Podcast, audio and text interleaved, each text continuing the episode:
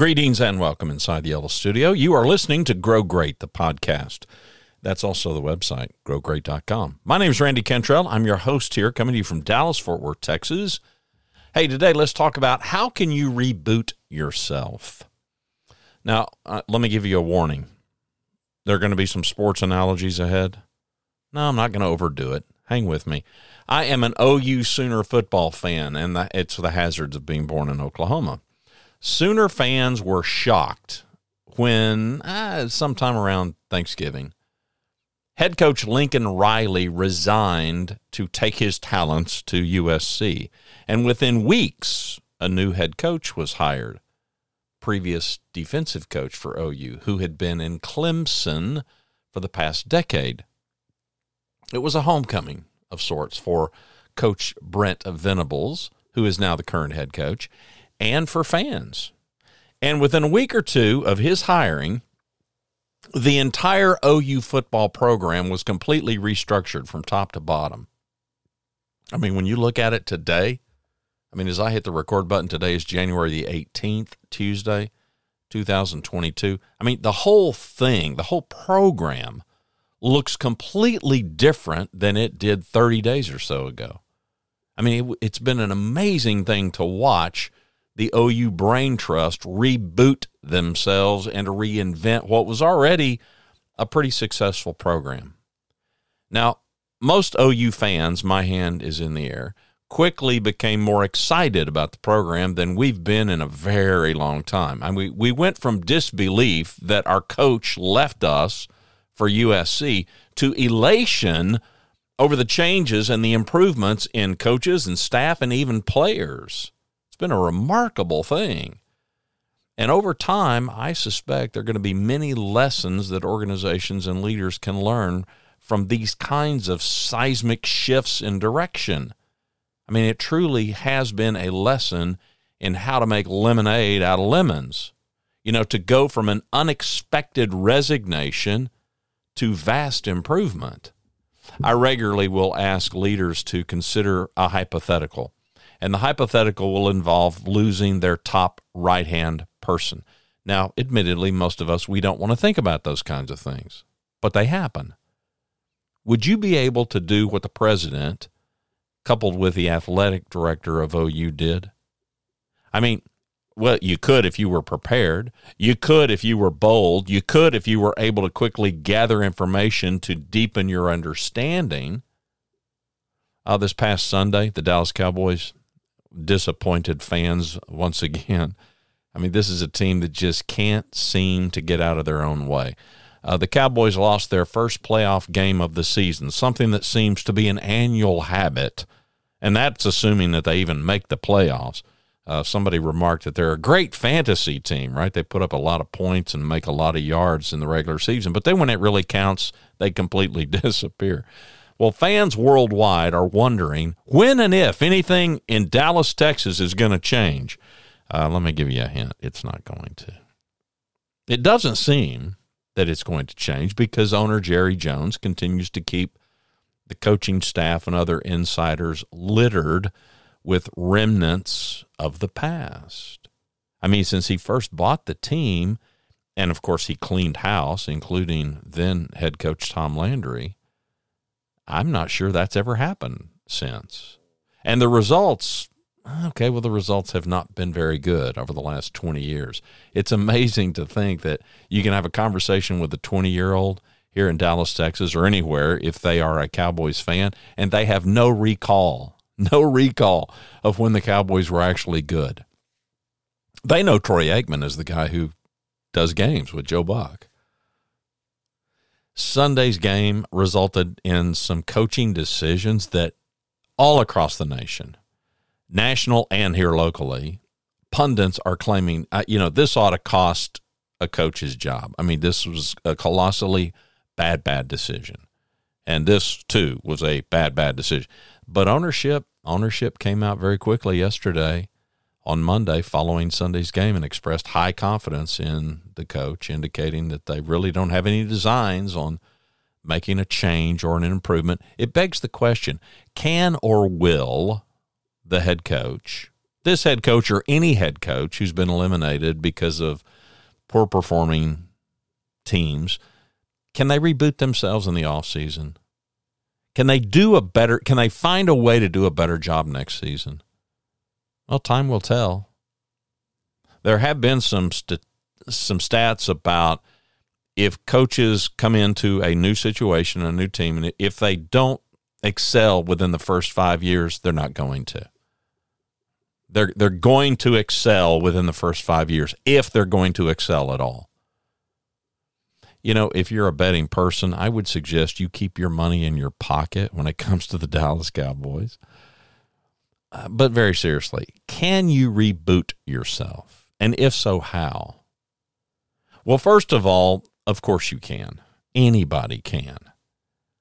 And rather than just shuffling past that, maybe we ought to spend a little bit of time on that point that yes, anybody can reboot themselves, and reboot is just a metaphor for growth and improvement. I'm fascinated by the number of top level leaders who subscribe to the philosophy that we are what we are. And I will press about, well, what about our ability to change? And here's what I mostly hear. Well, sure, people can change, but mostly they don't. Now, I admit that I endure various bouts of being blue. You don't hear that much anymore. You know, being melancholy, especially after overexposure to pessimistic people.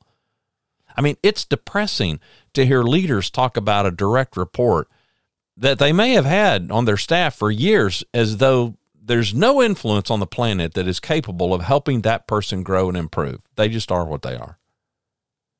I mean, it goes against everything that this podcast is about. Come on, the name of the podcast is Grow Great. You know, it's about change and transformation and growth and improvement. But I have learned, I have learned there are many, many leaders who feel that way about their people, the people on their team. They just feel like, you know, hey, hey they are what they are. We are what we are. Experience has taught me to better understand it, though. Mostly, we are surrounded by people and we have been surrounded by people who are what they are. I mean, we've not seen many people make big changes in their life. And when people normally recite examples where people have done it, they are usually stories of redemption from destructive behavior, right? It's the drug addict who got clean. It's the alcoholic who's been sober for 20 years. It's the convict who was released and they've made something of their life. I mean, when's the last time you heard a story about growth and improvement? When's the last time you heard a story about somebody performing at some level responsibly who found a way to elevate their performance? We don't hear those stories. Well, does that mean they don't exist? Does that mean that they're not happening? Turns out, I think a lot of people assume that that's true, that because we don't hear these stories, they don't exist. I don't believe that. I know better. I define leadership simply as a focus on others coupled with the ability to do for others what they can't do for themselves. Largely, this means leaders have high impact influence, which is why I once dubbed this podcast High Impact Influence. I mean, it is shocking to me to sit down with a leader who simply doesn't believe she has that level of influence to help people on her team grow and improve. But I honestly think that it is simply because we're all a little bit jaded. Well, okay, we're all a lot jaded.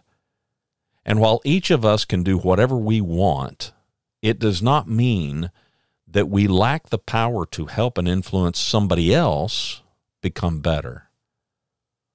When asked about my coaching process, I will usually answer pretty simply and it'll go something like this I help people paint themselves into a corner so they can look in the mirror and begin to figure out what they need to do to grow and improve.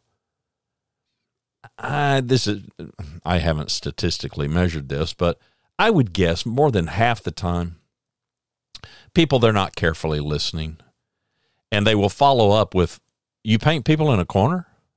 So I have to clarify and I have to repeat. No, I help people paint themselves into a corner because that's where the magic happens. That's where the magic of growth happens when we are no longer in a place where we have any excuses. Because we all do what we want, and my clients, they always do the heavy lifting to improve their own lives. And so that's why I have posed today's questions the way I have. Can you reboot yourself? How can you reboot yourself? Yes, others can help, like the leaders I've talked about. Trusted advisors can help, peers can help, professionals can help. But the saying is absolutely true. If it is to be, it's up to me. So I hope that you are fully convinced that you can reboot, aka you can grow, you can improve yourself. But, you know, even if rebooting means making some necessary but incremental improvements, I'm also hopeful that as a leader, you're convinced that you have a role to play in serving the people on your team, in your organization. Their performance can be enhanced by your willingness, your ability, your determination to help them grow and improve. No, you can't do it for them, but you can give them the best opportunities to figure it out for themselves. And if you're the boss, different from a leader, but if you're the boss, then that also means you have the power of authority. And this means that you can leverage your influence as a leader even further for their good. Because, come on, you and I both know, yes, sometimes bosses can impose their will, and you can do that for the benefit of others. Okay, but how can we do this for ourselves? Well, first, a big dose of reality. You can't do it for yourself if you don't want to. You can't do it for yourself if you don't see any need to do it. There is a remarkable truth about high performers. They are always looking intently for ways to gain an edge, to find ways to improve. They pursue growth all the time. High performers tend to avoid complacency, and when they do find themselves leaning toward complacency, they work to get themselves out of it. Their mantra is universal and it is consistent keep moving forward. Conversely, those who have yet to figure out that they can be a high performer, they suffer a myriad of excuses and they feel like victims. Their conversations are peppered with if only or phrases that mean the same thing. I'm sure many of them fully believe their statements are true. They fully believe the universe is imposing on them whatever failures or challenges they suffer. Post game interviews with the Dallas Cowboys, including the, the head coach, boy, a lot of responsibility laid at the hands and the feet of the officials. It defies logic. The Dallas Cowboys are among the most successful sports franchises on the planet. Don't ask me why. I don't fully understand it, but they are. They're popular. There's no reason. The league would absolutely flip head over heels with joy if the Dallas Cowboys made it to the Super Bowl because it would be a ratings bonanza. And yet the quarterback's going to get in front of a microphone. The head coach is going to get in front of a microphone and they're going to bemoan the fact that the officials were against them. Yeah, well, there's a reason you're not a high performing team. You got this victim mindset. You know, I can't claim, I won't claim a high degree of success in convincing people otherwise. I can just tell you that at this stage of my life, professionally and personally, I mostly don't devote an extraordinary amount of time to the cause of trying to convince somebody that they're not a victim when they are fully convinced they are simply because I've just found myself powerless to convince the unconvinced. More importantly, I choose to invest my time in helping high performers who are willing to work hard to find an additional, I don't know, 2% improvement than to help somebody who is struggling to convince this average or maybe a below average performer that there is so much more possible for you. But let me share with you what I have learned through the years in how we can reboot ourselves. Step number one find a way to see yourself with greater control over the outcomes of your life. Now, I know this sounds ridiculously simple. It is it's not easy. It is not easy. Uh, it certainly isn't easy for people who just don't yet believe it. Make up your mind that you're going to accept responsibility for what happens. Make up your mind that you are going to accept responsibility for what has already happened. No, it doesn't mean that everything is your fault. It simply means that you don't have power over anybody else except yourself. Yes, you can influence others, but you can't live their life. So forget what other people are doing. Forget what other people are failing to do. Get busy doing what you can do to improve your life. Nobody's going to devote themselves to improving your life as much as you're going to. And there's no downside. I make this argument almost every day with somebody. There is no downside to accepting responsibility for your life. It empowers you. It empowers you to do more. It removes any tendencies that you feel like you're a victim. If only the referees wouldn't have gotten in the way, and if the referees wouldn't have made this bad call or that bad call, then no, you still would have lost because you played a terrible game, Dallas Cowboys. Again, this isn't about playing the blame game. Forget about who's to blame. Just accept responsibility for your life and for the outcomes of your life and move forward no matter what. That's step one. Step two, surround yourself with safe people. Safe people are the people you can rely on. These are the people who will not use your weaknesses or your failures against you. Rather, they're happy, they are willing, and they are able to help you through your weaknesses and through your failures. They're they're able to help you figure out and they want to help you figure out what to do what should you do next. They're not quick to judge, they're not quick to criticize or tell you what you ought to do. Now, a side component to this is to get rid of unsafe people. I mean, surrounding yourself with safe people isn't going to help you if you continue to linger and loiter around a ton of unsafe people. No, jettison them. Get them out of your life completely. These people don't help you. They are harmful, they are destructive, they will weaken you if you let them. Don't. That's step two. Step three listen and watch so that you can understand reality. Now, these safe people, they can help you look more closely in the mirror. And in order to figure out where you need to go, this is where we all have to come to. We have got to get ourselves into a corner and we've got to look in the mirror. We've got to understand who and what and where we are. Facing reality is one of the hardest jobs for any of us. I mean, especially the reality of our performance, and that includes how we think and talk and behave and make decisions. You know, when the boss tells us that we need to grow or improve in some certain area, we can leave the boss's office and we can resent them. We can resent that information or we can accept it. We can do our best to lean into helping ourselves get better. Doesn't mean we have to agree with them fully, but it does mean that we look for as much acceptance as possible because we declare ourselves responsible for the outcomes of our own life. My boss isn't responsible for the outcome of my life. I'm responsible for it, which means I can do something about it. We have to acknowledge that the viewpoint, though, through our own eyes, that's going to be different than how other people see us. So let's leverage. Let's leverage the viewpoint so that we can more accurately see ourselves and understand ourselves.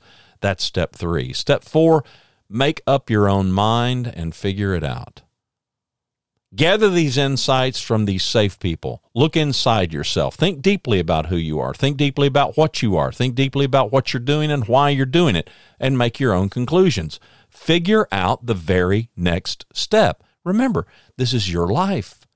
You are responsible for the outcomes of your own life.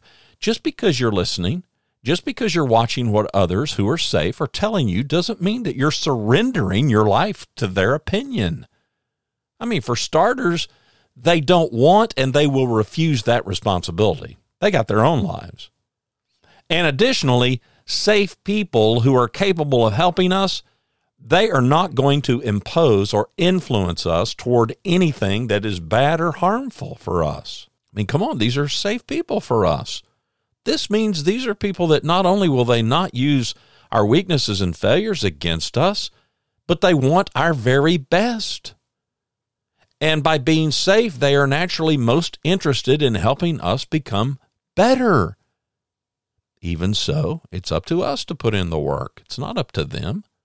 So that's step four make up your own mind and figure it out. Step five take the first step and then keep working to figure out now what. Now, I know we all we want to know every step of the process. We talk about reverse engineering and all that, and it's got its place, but come on, nobody ever knows every step of the process. I mean, so what if we don't know step two? So what if I don't know step 27? You just need to know the very next step, step one. Then repeat the process. You know, so often we get stuck refusing to take the first step. I'm not going to take the first step. Well, why aren't you going to take the first step? Well, because I don't know what step four is yet. Who cares? Besides, by the time when you get to step four or whatever step you're stuck on, when you haven't taken step one, by the time you get there, don't you know it's going to be different? There is power in taking the first step and in figuring it out from there. Life is all about taking actions and making adjustments. Taking action and making adjustments. Commit yourself to become an expert at both. That's step five. Step six, keep it going. Don't stop ever, no matter what. This is the no excuses step. If you talk to any high performer, you will quickly see a person who is committed to lifelong learning and improvement and a refusal to blame anybody or to look for any excuse. Instead, they're looking for opportunities. Time to join their ranks. Years ago, Nike, they launched this Michael Jordan campaign. If you're old like me, you remember it. Be like Mike. Be like Mike. Be more like Mike. Well, when it comes to your commitment to your own growth and improvement, to your own ability to reboot yourself, yeah, absolutely. Be like Mike. The website is growgreat.com. Be well, do good, grow great. My name is Randy Cantrell. I'm glad you clicked play today. I hope you're glad too. Greetings and welcome inside the Yellow Studio.